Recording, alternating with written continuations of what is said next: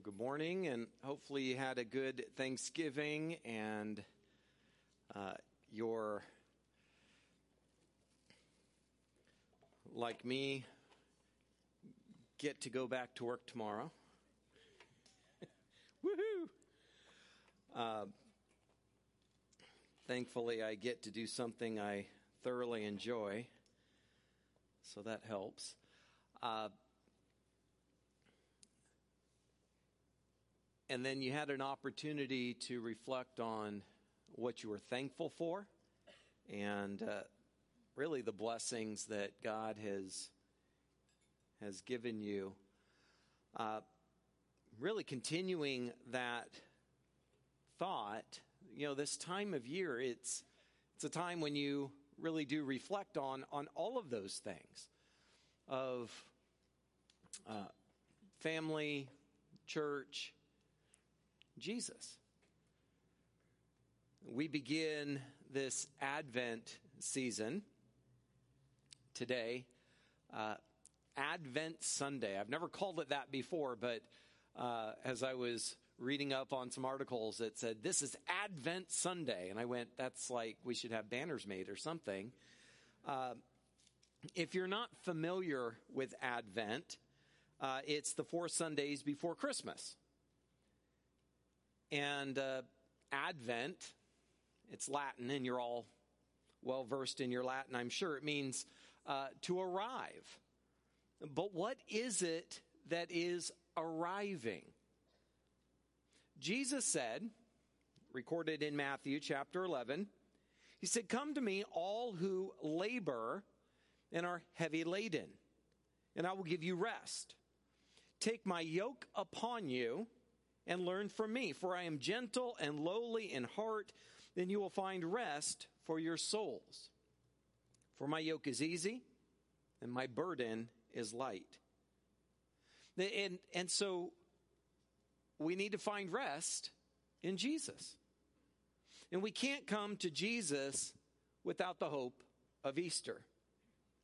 We can't get to Easter morning and the empty tomb without Friday and the cross and the humiliation and Thursday in the garden. We can't get to our resurrected Savior without the manger and the humble birth. Without approaching the one that deserves the recognition, the celebration, and the worship. The hope that we have in Jesus was proclaimed before that day in Bethlehem. You see, that's kind of how the story starts. It starts with the prophets and the angels. But he was pierced for our transgressions, crushed because of our iniquities, punished for our peace that was on him and we are healed by his wounds. We all went astray like sheep. We have all turned to our own ways, and the Lord has punished him for the iniquity of us all. Uh, it was our sin, depending on the translation that you're reading, iniquity. It's really just a fancy way of saying sin. Oops. Excuse me.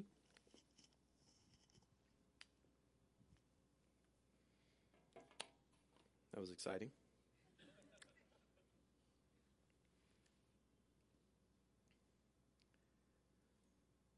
We all went astray like sheep. We've all turned our own way, and the Lord has punished him for our sin. Sounds desperate, doesn't it? This is a terminal case. That's why scripture says the wages of sin is death. Sin is real. The consequences of that sin is real. You might have noticed that I am titled today The Message of Hope. Okay, where's the hope? It doesn't sound very hopeful yet. You see, it's coming. That's what's coming. That's what the Advent is. This is how it works. First of all, the cross was not a last ditch effort out of desperation, but it was God's original plan for God's glory. You see, it wasn't, well, I'm kind of out of ideas with these people.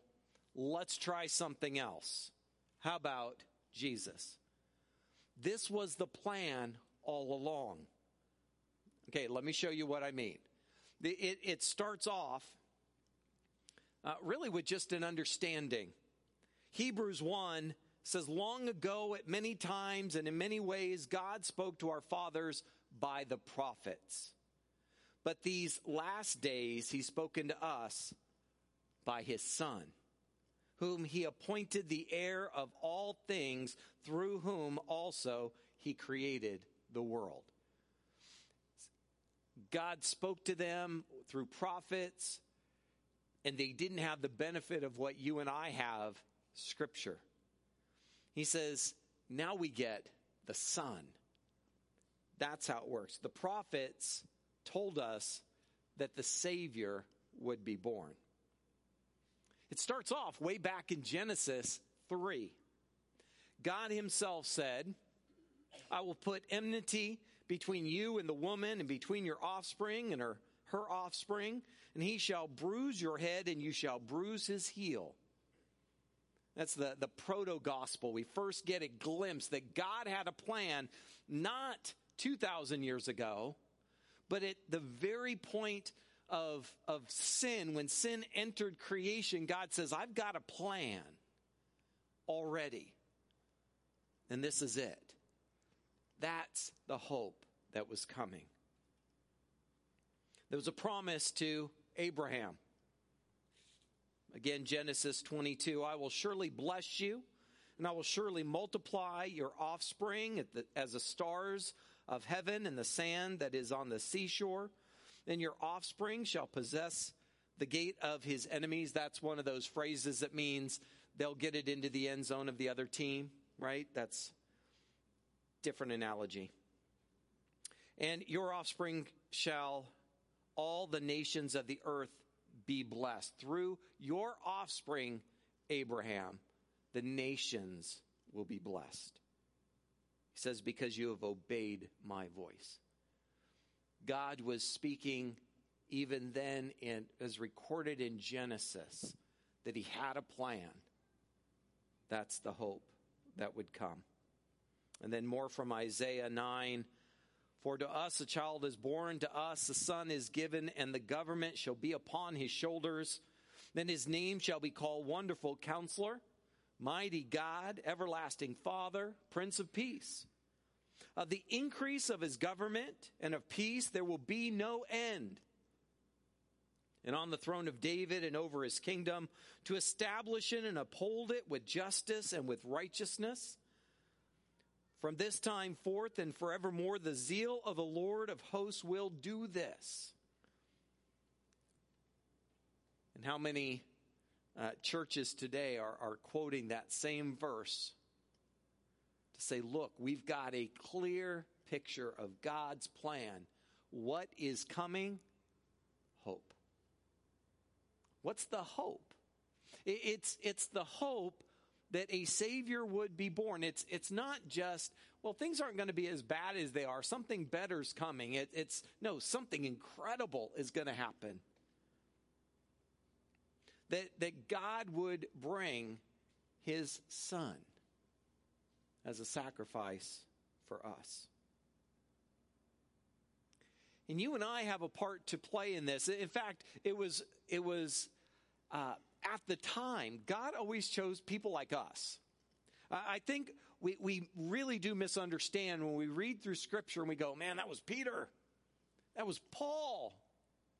Okay, Timothy, maybe more like me, but, but no, these people were very much like us.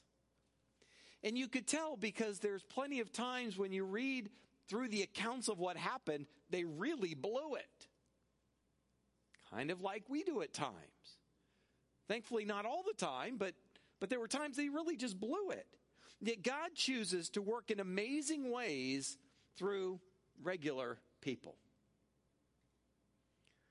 I debated the word regular people and ordinary people. Common, every day. We always think his name is King David, isn't it? No. He was Shepherd David. And God said, That's the one I want to be king. Regular guy. Abraham, David, Joseph, and Mary. Regular people. Luke chapter 1, the angel went to basically let people know there was an announcement made. Chapter 1, verse 26 of Luke. In the sixth month, the angel Gabriel was sent from God to a city in Galilee named Nazareth, to a virgin betrothed to a man whose name was Joseph, and the house of David. The virgin's name was Mary He came to her and said, Greetings, O favored one, the Lord is with you. She was greatly troubled at this saying and tried to discern what sort of greeting this might be. That's not normally a title she's been given.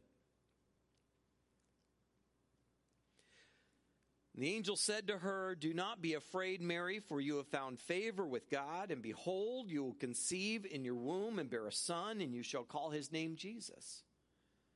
He will be great and will be called the Son of the Most High, and the, the Lord God will give him the throne of his father David, and he will reign over the house of Jacob forever, and of his kingdom there will be no end. The angels proclaimed the birth of the Messiah, the prophesied Messiah. And did you notice this might very well have been the very first gender, gender reveal party?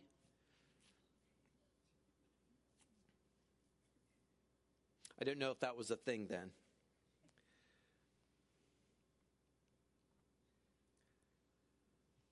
Mary was surprised.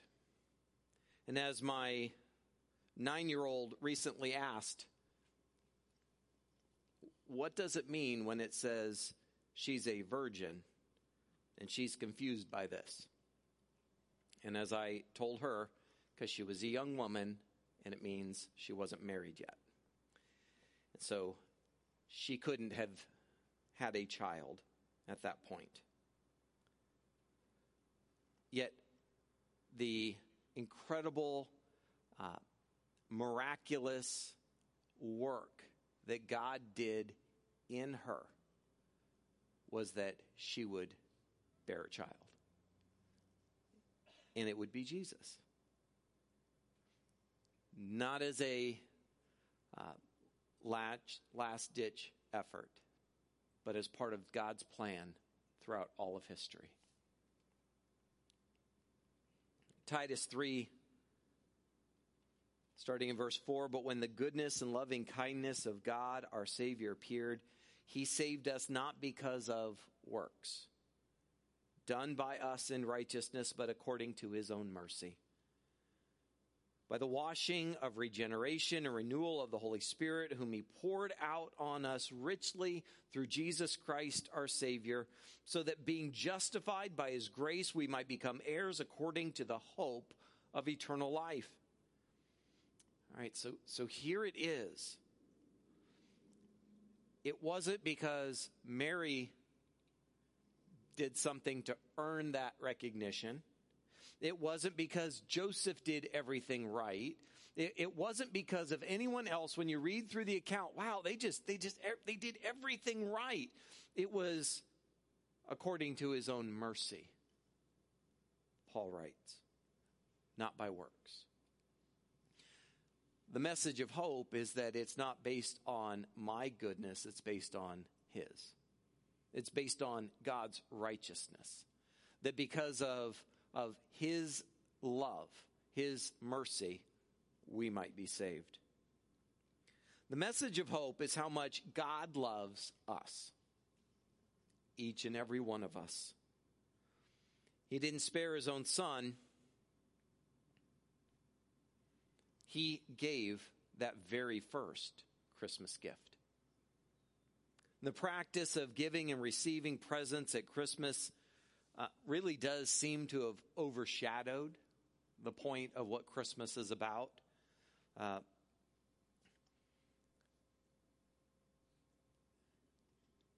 I don't know about you. I didn't spend a lot of time shopping this year. I did click some buttons to order some things. That's about all I did. Uh, but it becomes a preoccupation. And, and, and don't get distracted from what really matters. But it actually is important to give gifts. I was thinking, why, why do we give gifts at Christmas but in recognition of the greatest gift we've been given. I was trying to figure it out. If you go to a birthday party, it's, it's not necessarily everyone who attends that gets a gift, they give a gift, but, but you don't leave the party without something, right? It's a celebration for everybody, and, and certainly there's at least party favors. There, there is a reason that you're there to celebrate. And, and that's the purpose of what we're doing at Christmas is to recognize that great gift and sharing those gifts as well. Because God loved us. He, in fact, as John 3:16 says, God so loved the world he gave his only son that whoever believes in him would not perish but have eternal life. Jesus God loved the world.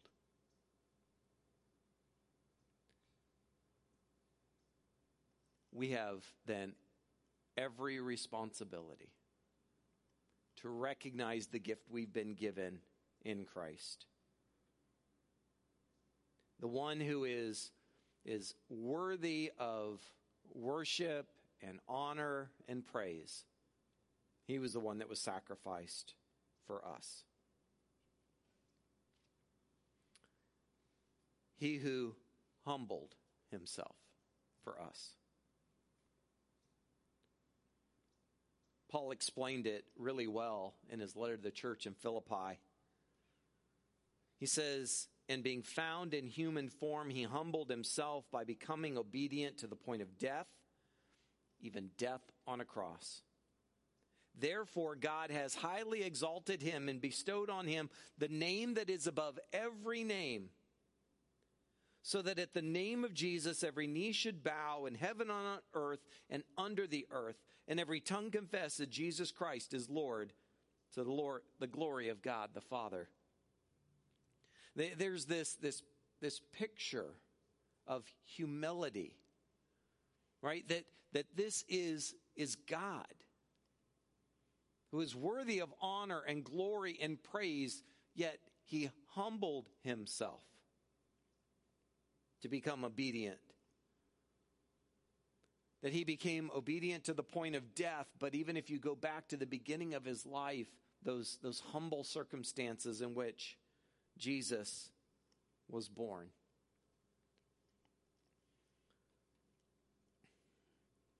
When I was in college, before I ever attended church, my freshman year, that Christmas, we were invited uh, to go to my, my stepmother's church for a Christmas event.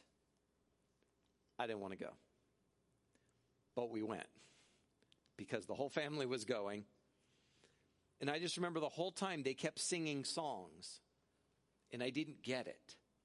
Remember driving home back to Riverside with my sister, and I said, I don't know. They kept singing songs to this guy named Manuel and it didn't make sense to me. It was only years later that I understood it's not Manuel, it's Emmanuel. Is God with us? That would they should have explained that. So, so if you hear Emmanuel, it's God with us. That's the God that we celebrate not just the Jesus on the cross, but the baby in the manger. We celebrate him. Because God sent his son to die as a sacrifice for our sins so that we could be saved. And, and as much as we want to talk about the fun parts of Christmas, right? We want to tell the story. There was no room in the inn. Ah, but they found a place. It was a manger. Well, it wasn't the cleanest, but they found a place. Then the wise men came. Yeah, but they had to run for their lives. But the wise men came and brought presents. Right? It, it, we won't talk about the fun stuff. But let's not miss the point that this is God who deserved all honor and glory and praise, and instead, there was no room in the inn. And it was cold and unpleasant because God so loved the world that if we would believe in him, we would not perish but have eternal life. That next, uh, uh, not the next verse, but John, John chapter 1, the Word became flesh and dwelt among us. And we have seen his glory, the glory of the only Son from the Father, full of grace and truth. That's the verse I go to at Christmas time. Not just the baby in the manger, but the word that became flesh, dwelling among us. And John writes that we, we saw his glory. The glory of the only Son of the Father. That's what we celebrate. The first Advent was when Jesus was born. It's the birthday of our Savior. But it's not the only Advent. You see, we often talk about uh, Advent and the Advent season. It's how we're preparing for that date on our calendar, but that's not it either. Right? It's not just Advent as we get closer to December 25th so we can have a birthday party for Jesus, which we ought to. It's not just that, though. In fact, what's going on, it, we don't want to miss. Because the advent that we really need to get across is that there's a second advent. And it's that Scripture makes very clear that the Lord will return. We don't want to miss that. We don't want to miss our responsibility to make it known. And so as we talk about Advent and Christmas and this time of year and and and we have a good time and we we we give gifts, let's not miss the point that the advent that we're waiting for isn't just the date on the calendar, it's the return of the Lord in glory. When you read through Scripture, it it's, uh, shows up in several places that the, the specific mechanism looks different depending on which uh, book you're reading, which reference you cite, but that there will be a day of judgment. There will be a day where every person will stand before the Lord in judgment. You see, it's that day that he just mentioned where in Philippians, where every knee will bow and every tongue confess that Jesus Christ is Lord everyone, whether they did in this life or not. There will be a time where you have to decide. Scripture says on that day, as we stand before the Lord, He will separate those, He says, the sheep from the goats. And He will say to those on His left, Depart from me, for I never knew you. And see, there's going to be a discussion then. Well, well, wait a minute. Didn't we do certain things for you? Didn't we do nice things? Weren't we good? Weren't we kind? And, and the answer is that's not the point because you can't be good enough. And then he says to those on the right, Well done, good and faithful servant. You see, that's the second advent. That's that time of judgment that we wait for. What will happen on that day? Well, I bring that up now for two reasons. One is because you can't talk about the first advent without talking about the second. You can't talk about the birth and Christmas without realizing the importance of the return of Jesus in the second advent. And then, what a great opportunity we have that people are willing to listen. When you have an opportunity over the next few weeks, don't miss it.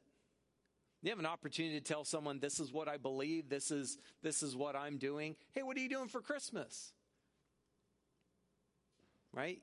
Take the opportunity to say, I'm so grateful for what God did for me with the birth, birth of Jesus. I'm so grateful that because I believe, I can be saved. We don't want to miss the opportunity when people might be willing to listen even more than at other times. Uh, one of the things that uh, that I've tried to do is that uh, we use every opportunity to turn a conversation toward Jesus. And there's some times that are really key, right? When, when exciting things are going on or maybe stressful things, these are really good opportunities to talk about Jesus, right? Those are the times when you offer to pray, times when you offer to celebrate with someone. And another time is, is uh, on holidays when people are thinking about loved ones. What a great time to take the opportunity to talk about Jesus because they tend to be more willing to listen. Uh, I have a couple of, of last, or sorry, not last steps, some next steps, better than last steps, some next steps today. First of all, that I would reflect on the amazing gift of grace in Jesus. I'll give thanks to the Lord for what he has done in my life. What, what a, a great way to uh, go from Thanksgiving into Christmas by giving thanks. It doesn't happen by accident. I don't know if you've noticed that or not, but uh, unless you consciously try to reflect on the things you're thankful for, it's really easy to miss the things that you're thankful for. So I would encourage you to take some time, reflect on it. Set time aside. If you're like me, it works best to actually put it on the calendar. Right? Block it out.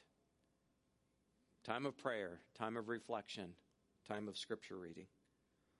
And then uh, the second one there, my next step today is to take the opportunities I have the next couple of weeks to share the hope that Christmas means.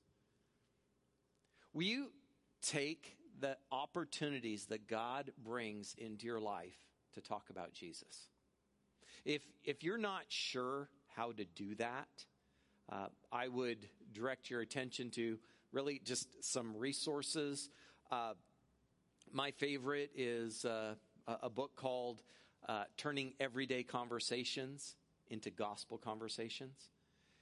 And uh, it's actually uses a method called the three circles to talk about that. If uh, you're interested, talk to me. I'll point you to a couple of websites. Uh, I have some videos on my website you could look at. They're, they're me, unfortunately, uh, talking about these things and, and how to do this, how to share your faith. Uh, let me know if you're interested. I'll direct your attention. And what it is, is basically this is how you share your faith right? We want to make sure we take the opportunity that God gives. And, and I realize I'm, I'm always, uh, I'm always surprised when, when people just naturally are gifted and uh, evangelistic. right? And some people are really good at it. I'll be honest, I'm not. I got to work at it, but it's worth it, right? It, it, is, it is worth it when you have the opportunity to talk about Jesus and you see someone respond. So I would encourage you to do that. Uh, and then you'll notice there's a, a blank there. Uh, that's for you to fill in. What are you going to do over the next few weeks? Right? How are you going to prepare? Prepare for the Advent. Prepare for uh, the next uh, opportunity to share Christ. What are you going to do about it? Maybe it's one of those that as you reflect, you realize that uh, you have some strained relationships you need to make right. That'd be a great place to go. Uh, before, uh, before Christmas comes up, to make some of those relationships, maybe they're family members or, or coworkers. Uh, perhaps just, you know what? I've, I've really missed the opportunity to celebrate Jesus and to talk about Him, and so you commit to that, uh, whatever that is. And so I'll encourage you to do that. And then I look forward to the next couple of weeks uh, talking about Advent, talking about Jesus, how we're going to celebrate Him. Let's, let's pray. Heavenly Father, Lord, I thank you for your Son. I thank you for the wonderful gift of Jesus Christ. Father, as we reflect on what it means to trust you as we reflect on how you've always worked through human history. and You've always worked. And that this isn't just a, uh, a final, well, let's try something. This was always your plan. Jesus, the manger, the cross. It was always your plan. How incredible is that? That you weren't surprised by any of it. And Father, I'm encouraged knowing that you weren't surprised, that you've been working throughout all of history, not just for Jesus and the cross, not just for the apostles well, Father, for all of us, and if I could, could say it, for each one of us. And that's why Jesus went to the cross, for each one. Father, my prayer for each one here as we reflect and prepare for the next few weeks, keep us focused on you. Father, we thank you. What a blessing it is that we can be thankful and celebrate. We're grateful for Jesus. His name we pray. Amen.